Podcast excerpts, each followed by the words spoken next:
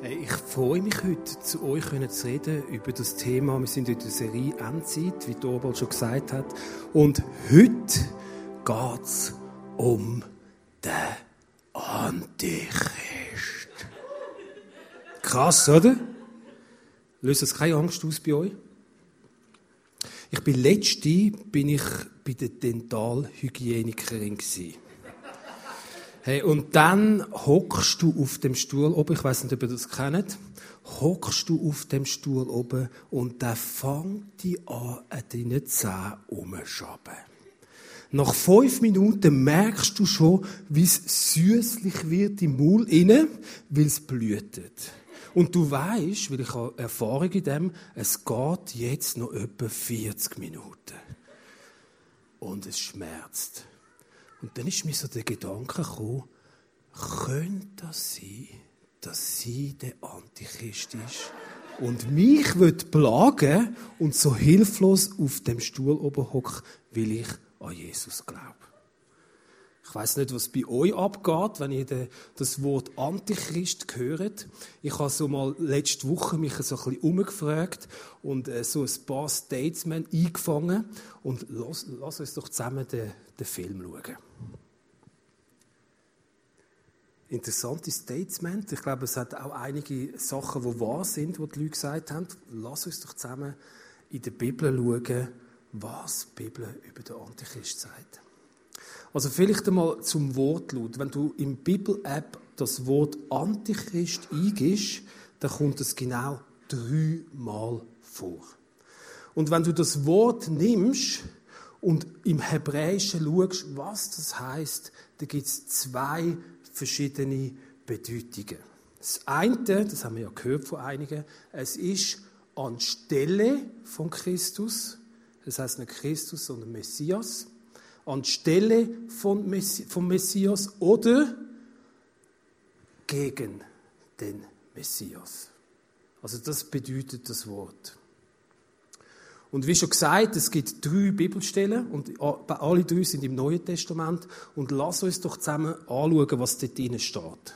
Im 1. Johannes 2,18, dort lesen wir, das Ende dieser Welt ist nahe. Ich meine, sagt Johannes vor bisschen weniger wie 2000 Jahren. Der sagt jetzt schon, das Ende ist nahe.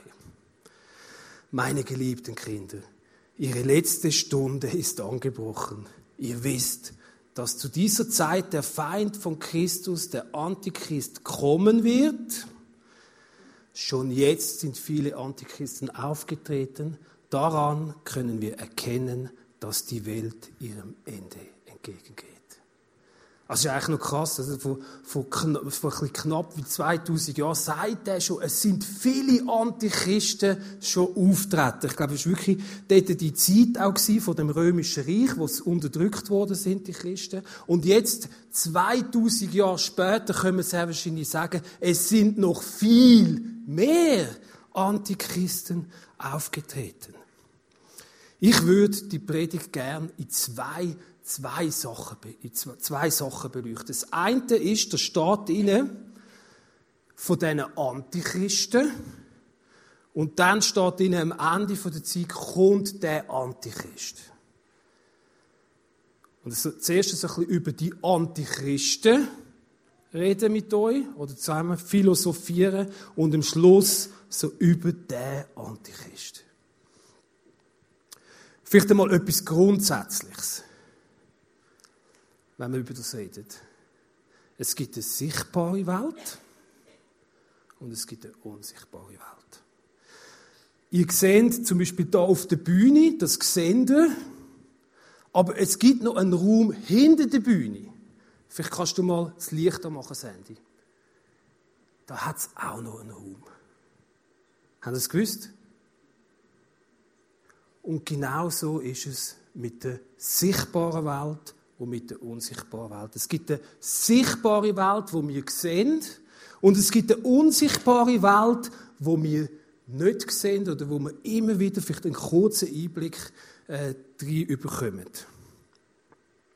Im Epheser 6,12 sagt Paulus, denn wir kämpfen nicht gegen Menschen, sondern gegen Mächte und Gewalten des, Gewalten des Bösen, die über diese gottlose Welt herrschen und im Unsichtbaren ihr unheilvolles Wesen treiben.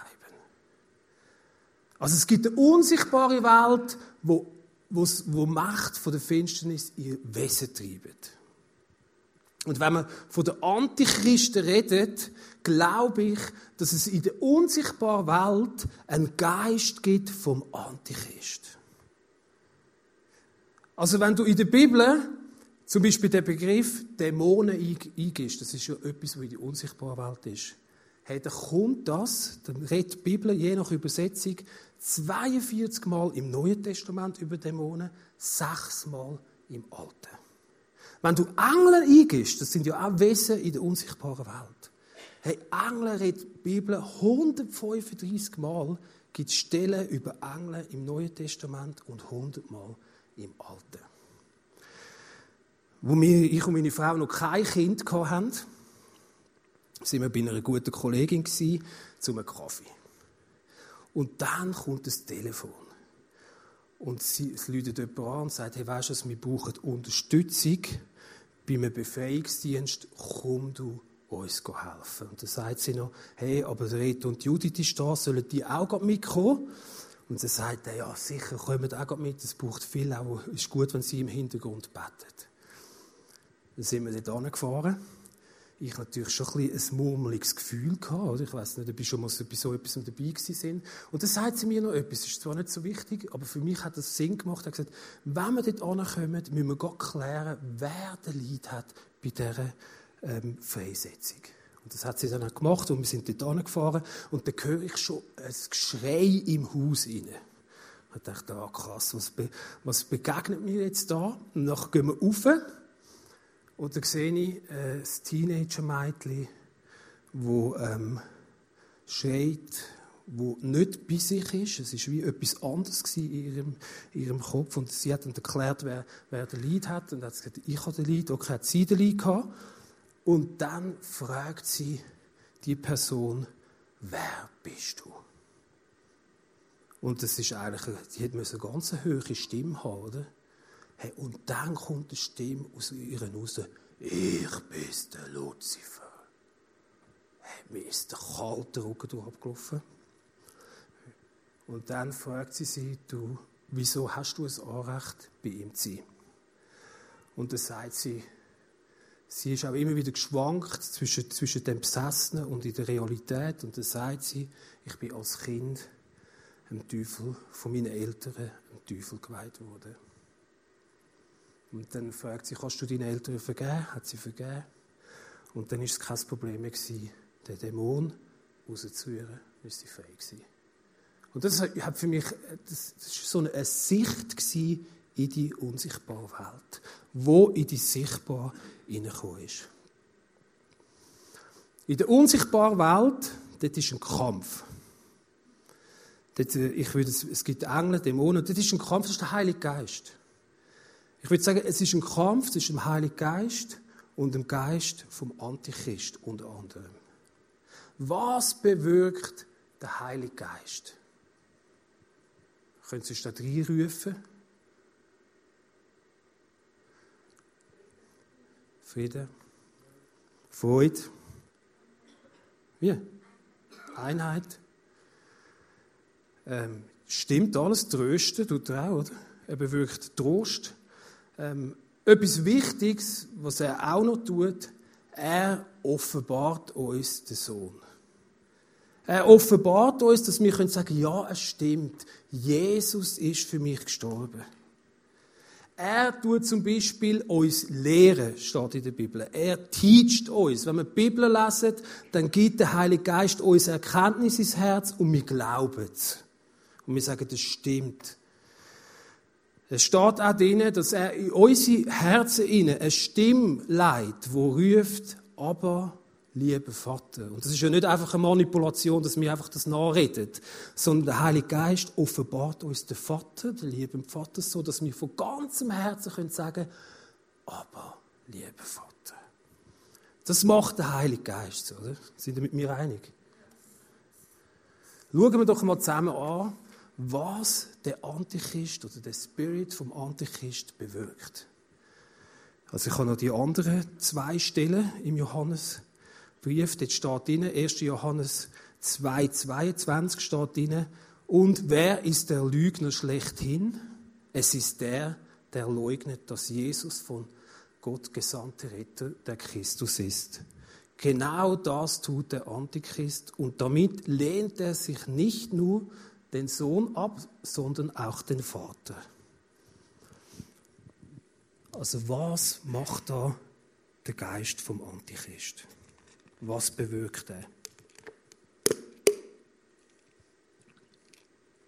Da sehen wir, er macht eigentlich, er leugnet, dass Jesus der von Gott gesandte Retter ist. Und er lehnt Jesus als Sohn wie auch den Vater ab. Bei der, zwei, also bei der dritten Stelle, 2. Johannes 1,7, steht drin, warum schreibe ich euch das?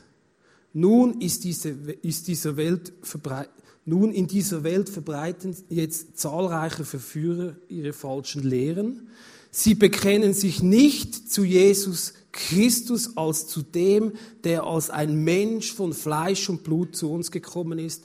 Und wer das leugnet, ist der Verführer schlechthin. Er ist der Antichrist. Also, es ist extrem wichtig, fürs Erlösungswerk, dass Jesus ein Mensch war von Fleisch und Blut. Weil wenn er das nicht gewesen wäre, dann hätte er nicht können die Erlösung für uns erlangen am Kreuz. Weil es steht drinnen, dass durch ein Mensch, durch den Adam, ist die Sünde in die Welt gekommen. Und durch ein Mensch, also hätte müssen Mensch sein, ohne Sünde, Gott, aber voll Mensch und ist für uns gestorben. Und wenn das nicht, wenn das Lügen ist, dann verlügnest du eigentlich die rettende Botschaft von Jesus.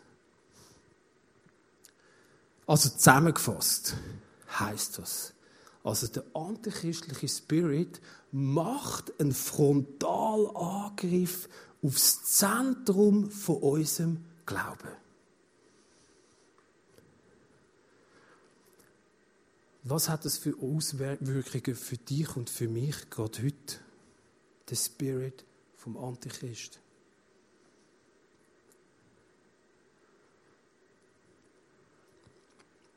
Vielleicht kennst du auch Leute wie Tabea, wo gegen dich sind, weil du an das Erlösungswerk von Jesus glaubst. Ich weiß nicht, ob du das auch schon erlebt hast. Oder wenn man die Botschaft verkündet, wenn man die Botschaft verkündet vom Erlösungswerk, kann das sein, dass die Leute das extrem stresst. Aufstehen und gehen. Wir haben herausgefunden, beim äh, Spaghetti-Essen haben wir ja immer einen Gedankenanstoß. Und je klarer dass der Gedankenanstoß auf das Erlösungswerk von Jesus ist, je klarer trennt. Also je offener sind die Leute und, wie, und es laufen aber dann auch Leute raus und sagen, das brauche ich nicht. Es trennt. Ich glaube, das ist der antichristliche Spirit, der trennt. Oder das andere ist, dass du dich auf einmal fragst, stimmt es überhaupt mit dem Jesus? Hat er wirklich für mich das Erlösungswerk gemacht? das bewirkt auch der Antichrist. Oder der, der Geist vom Antichrist. Ich bin mal, äh, ich habe im Geschäft wirklich auch jemanden, oder jemanden gehabt, der so gegen mich war, weil ich an Jesus glaube. Ich konnte zwar schon mit dem reden, wir haben es auch lustig gehabt so, nicht, dass wir extrem gegeneinander sind, aber ich habe immer wieder gemerkt, wie er so Gift viel abschießt. Zum Beispiel das eine war, jedes Mal, wenn ich am Morgen arbeiten bin, mit dem Roller angefahren, ist er immer am gleichen Ort gestanden, hat noch eins geraucht. Hey, und der hat mir jeden Morgen den Finger gezeigt. Den Mittelfinger. Ich dachte, das gibt's doch einfach nicht. Dann habe ich versucht mit reden und ich gesagt, hey, aber ist das ein Zeichen von Liebe von, von dir? Oder hast du Liebe nicht anders erfahren? Ist das, liebst du mich mit dem? Und ich habe es irgendwie versucht, auf einer, auf einer natürlichen Ebene zuerst das anzusprechen. Und ich habe gesagt, hey, was, ist nicht so cool, wenn ich jeden Morgen von jemandem den Finger zeigt bekomme, um zu arbeiten. Das ist nicht so ermutigend. Und nachher hat es aber nichts genützt. Er hat es immer noch gemacht. Und nachher, mich hat es einfach langsam angefangen zu stressen. Also. Ich habe mit einem guten Kollegen äh, geredet darüber. Und dann hat er mir gesagt, hey, weißt du was? Probiere mal, dem Geist das zu verbieten im Namen Jesus, dass er dir den Finger zeigt am Morgen. Und ich dachte, kann man das überhaupt? Ist das theologisch so korrekt? Dann dachte ich, ja komm, ich probiere es mal. Und ich bete, ich verbiete dem Geist, mir jeden Morgen den Finger zu zeigen und mich abzumachen. Und dann, zum Erstaunen von mir, selbstverständlich hat es auch nicht nur mit dem zu tun gehabt, aber zum Erstaunen von mir, ist er nach zwei Wochen hatte die fristlose Kündigung gehabt. Und ich bin, ich bin so etwas von erstaunt gewesen. Aber selbst hat er noch anderen Leuten den Finger gezeigt. Also, vielleicht das auch. Aber, aber ich bin erstaunt dass er, dass, dass, dass, ich has gemerkt habe, wir kämpfen nicht gegen Menschen von Fleisch und Blut, sondern wir haben in der unsichtbaren Welt haben wir Autorität und können den Leuten Sachen verbieten, die auf uns als Christen kommt.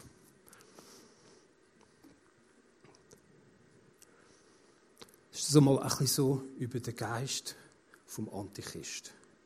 Und der Joel hat ja das schon gut gesagt. Er hat gesagt, das sind so Endzeit, oder das sind so wie Venen von einer Frau, die immer mehr zunehmen, bis zum Schluss Jesus wiederkommt. Und ich glaube, das ist mit dem Geist vom Antichrist gleich. Der nimmt immer mehr zu, bis zum Schluss er sich manifestiert in einer Person. Und da lesen wir im äh, Daniel 7, ich habe noch ein Bild mitgenommen, dort steht eigentlich von dieser Endzeit, von dem Antichrist. Vielleicht können wir mal das Bild äh, es ist ein bisschen verpixelt. Es ist auch nicht so wichtig, dass wir das Bild so klar sehen. Aber wir können zusammen ähm, im Daniel 7, äh, Vers 24 und 25 lesen. Dort schreibt er oder hat er so eine Vision vom Ende der Zeit. Dort steht, die zehn Hörner sind zehn Könige die aus diesem Reich hervorgehen werden. Nach ihnen jedoch kommt ein Herrscher. Also er erzählt dort, wenn wir vielleicht das Bild nochmal haben von vorher, er erzählt dort, dass, dass so die Tiere kommen, so die verschiedenen Reiche, und am Schluss kommt der Drache. Und am Schluss, aus der, der Drache hat zehn Hörner, zehn Reich. Jetzt gehen wir vielleicht wieder zurück zum Vers. Es wird ein Einherrscher ähm, ab Macht kommen, der ganz anders ist als seine Vorgänger. Er wird drei Könige stürzen, sogar den höchsten Gott wird er verhöhnen und das heilige Volk niederzwingen. Mit allen Mitteln versucht er, die heiligen Feste abzuschaffen und das Recht zu verändern. Gottes Volk wird für einen Zeitraum, dann für zwei Zeiträume und nochmals für einen halben Zeitraum seiner Gewalt ausgeliefert. Also wir sehen da so die Merkmale von der Person, die am Schluss wird aufstehen als Antichrist. Aus dem Vers heraus, es wird ein Herrscher sein, steht da. Er wird der, höchste Gott wird er verhöhnen. Das heilige Volk, uns, mir, wo Jesus glauben, wird er niederzwingen. Die heiligen Feste abschaffen. Das ist die Frage, ob das so die jüdischen Feste sind oder Weihnachten, Ostern, das, was wir jetzt da kennen. Aber er wird die heiligen Feste, die Feste, die wir feiern, wir Christen, wird er abschaffen. Er wird versuchen, das Recht zu verändern. Das ist ja noch interessant, oder? Also wir haben jetzt gerade letzte Woche haben wir in der Kleingruppe ein brisantes Thema gehabt über, ich, ich glaube, die Kirche macht sich Gedanken, ob man gleichgeschlechtliche Partnerschaft soll ähm, zu einer Ehe erklären. Finde ich ist noch ein bisschen tricky. Ich habe das Gefühl, das könnte sein, ähm, dass, dass man versucht, das Recht zu verändern. Ich glaube, Partnerschaft ist, äh, oder Ehe ist zwischen Mann und Frau. Und ich glaube, also die Welt ist dran, oder wir sind dran, das Recht, wo Gott gesetzt hat, zu verändern. Oder so zum Beispiel der Marsch fürs Leben ist schon in Zürich. Wir hat sich dort eingesetzt für, also gegen Schwangerschaftsabbrüche. Und es hat einen extremen Gegenwind gegeben. Die Polizei hat die Leute schützen und ähm, ich habe das Gefühl, wir sind dort schon, wir sind dort schon äh, an einem Punkt, wo das Recht, was von Gott richtig ist, langsam, aber sicher immer mehr abgeschafft wird. Ähm, in der Offenbarung 13 ist übrigens Parallelstelle zu dem Daniel 7. Und ich habe da einfach mal schnell ein bisschen zusammengefasst. Wir werden jetzt die nicht lesen ähm, weil das ist recht lang, einfach so zusammengefasst, was dort steht. In der, in der Offenbarung 13, dort sind es eben zwei Tiere. Dort ist ein Tier, das zuerst auftritt, aus, aus diesen zehn Hörnern. Und nachher ist noch ein zweites Tier, das dazu führt, dass das Volk das erste Tier arbeitet. Also es sind wieder Antichrist, also das ist einer, aber er hat nur einen Gehilf dort. Und dort lesen wir drinnen, ähm, er führt dazu, dass alle ihn arbeitet. Er bezwingt Gottes Volk. Er tut große Wunder. Er macht, er macht Wunder und Zeichen. Ähm, jeder ist getötet worden, wo das Tier nicht arbeitet hat. Und am Schluss steht dann noch, jeder hat müssen ein Zeichen haben, und mit dem Zeichen hast du können einkaufen und verkaufen. Und wenn du das nicht gehabt hast, hast du nicht können einkaufen oder verkaufen. Also die Macht vom Antichrist, das nimmt zu, bis zum Schluss einer auftritt, wo trennt. Er trennt jetzt schon den Geist, aber am Schluss wird er trennen. Entweder bist du für ihn oder bist du gegen ihn. Es gibt so ein bisschen äh, Interpretationen, wer alles der Antichrist schon hätte können sein. Also zum Beispiel der Nero, das ist ein Kaiser von Rom, sagt man, dass das der Antichrist könnte sein. Wie auch der Hitler. Beim Hitler ist es vielleicht noch interessant, dass er auch so, er ist war und dann hat er einen Propagandaminister gehabt, den Goebbels, wo eigentlich das Volk dazu geführt hat, den Hitler ähm, als Herrscher anzunehmen. Und dann haben sie ja auch das Zeichen gehabt, das, äh, das Hakenkreuz. Also ich habe das Gefühl, das ist so ein Vorläufer.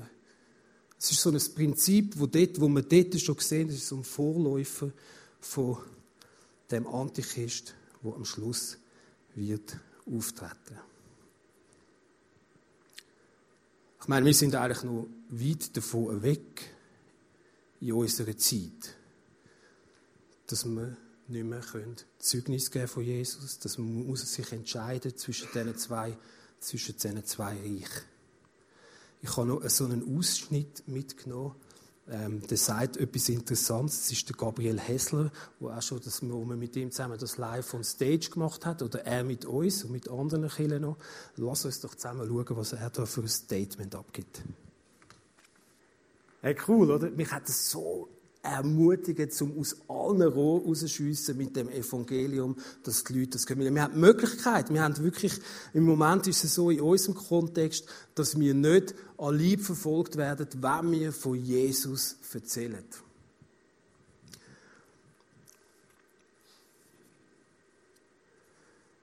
Was heißt das für uns? Es ist ja noch interessant, dass, dass äh, Jesus über das redet, oder dass die Bibel über das redet. Also ist es Gott wichtig, dass wir wissen ähm, von dem Antichrist? Der hat das Ziel gehabt. Ich finde noch interessant, so die, der Vers, wo, wo Jesus sagt, hey, ihr seid nicht meine Knechte, sondern ihr seid meine Freunde, weil ich euch alles gesagt habe, was ich vom Vater weiß. Also ist es ihm wichtig, dass wir das wissen. Wieso ist es ihm wichtig? Ich habe äh, in der Offenbarung 13,10 habe ich eine Stelle gefunden, wo das aussagt.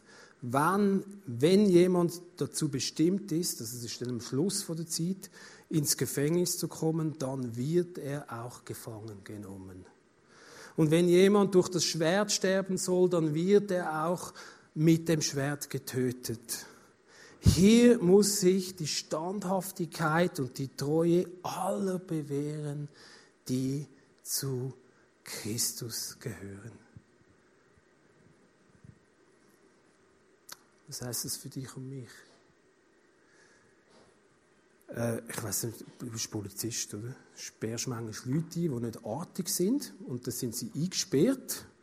Und ähm, nachher, wenn sie aus dem Gefängnis rauskommen, dann müssen sie sich bewähren und dann müssen sie das, was sie im Gefängnis gelernt haben, gelernt haben, müssen sie das zeigen, dass sie das können.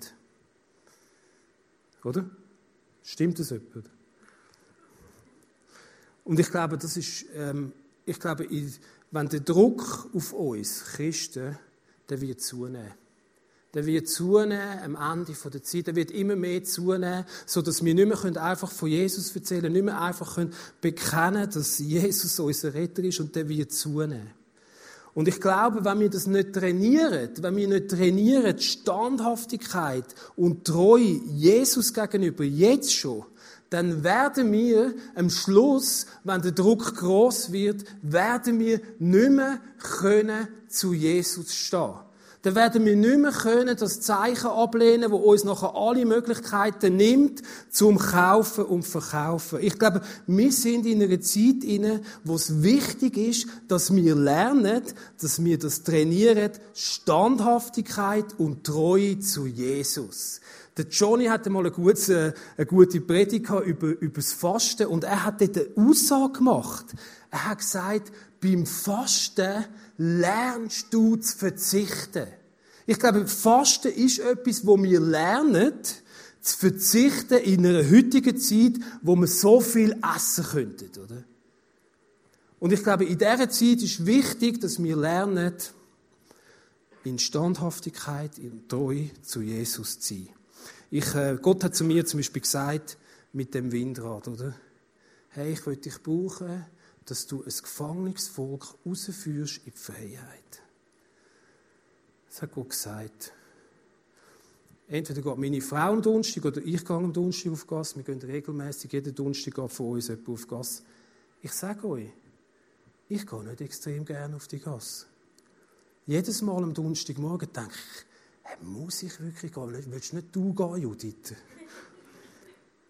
Ich muss mich jedes Mal überwinden, also nicht jedes Mal, aber ich muss mich immer wieder überwinden, zum Gott treu zu sein und zu sagen, ja, ich mache das, was du sagst. Es ist nicht ein Ponyhof, wo einfach von selber geht, Salbung von Gott und ich laufe in dem rein und es ist so locker. Also das kennen die alle auch, oder? Ich meine, Treue und Standhaftigkeit können wir jetzt trainieren.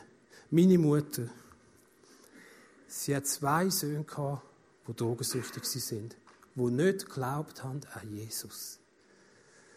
Sie hat schon ziemlich früh ein prophetisches Wort bekommen, du und dein ganze Haus wird gerettet werden. Sie hat betet. Sie hat nicht zehn Minuten betet, sie hat nicht einen Tag betet, sie hat etwa sechs Jahre lang betet für das. Und ist treu und standhaft in dem, bis es passiert ist. In der Bibel lesen wir auch zum Beispiel den Mose, wo eine Verheißung bekommen hat und er hat es nicht einmal betreten, das verheißene Land. Ist aber treu gewesen, treu bis zum Schluss. Das heißt nicht einmal, dass wir es sehen. Gott sucht treue und standhafte Leute. Und er baut sein Reich auf treue und auf standhafte Leute. Wer von euch wird treu und standhaft sein? Ziemlich viel. Und wisst ihr was? Das müsst ihr nicht alleine. Wir haben jemanden, der uns hilft in dem Sinne. Es ist, wir haben jemanden, der uns vergibt in dem Sinne. Ich meine, ich habe schon gesagt, ich gehe nicht und habe versucht, Judith zu schicken für auf Gas und sie ist, das ist ja gnädig und sie ist dann gegangen und ich konnte daheim bleiben. Also, und trotzdem ist Gott gnädig und hilft mir. Vielleicht können wir, ähm, bevor wir in den zweiten Teil Worship hineingehen, können wir vielleicht wie die, die wollen, treu und standhaft sein. Dass wir wie aufstehen können. Und Gott unsere Herzen anlegen und beten. Ich tue noch beten. Und vielleicht, dass wir, wie auch Gott, er ist jemand, der uns in der Hand nimmt in dem. Ich glaube, es ist einfach mal ein Statement. Ich finde es interessant, bei diesen Brutjungfrauen sind zehn gewesen und fünf sind klug und töricht gewesen. Und ich, ich habe eine Sehnsucht, dass wir eine Church können sein von diesen fünf. Dass wir Menschen können sein von diesen fünf, die, alles dafür tun, zum treu und standhaft zu sein Jesus gegenüber. Und ich glaube, das ist einfach mal ein Statement ihm gegenüber. Und er wird alles dazu tun, uns vergeben, wenn wir es nicht sind, aber uns helfen, dass wir das sind, je, wenn auch der Druck größer wird auf das Evangelium in uns. Danke, Jesus, können wir heute Morgen so vor dich stehen. Danke, dass du unser Herr bist und danke, dass du ein guter Herr bist. Wir lieben dich, wir lieben deine Gegenwart. Wir bitten dich, dass du, du siehst, wir haben eine Sehnsucht zum, zum standhaft und treu sein dir gegenüber. Wir bitten dich, dass du uns hilfst, dass du uns immer wieder äh, äh, Orte schaffst, wo wir das können lernen, wo wir das können trainieren, wo wir das können leben. Und ich danke dir, dass du treu bist, aber wir nicht treu sind und uns hilfst in dem. Amen.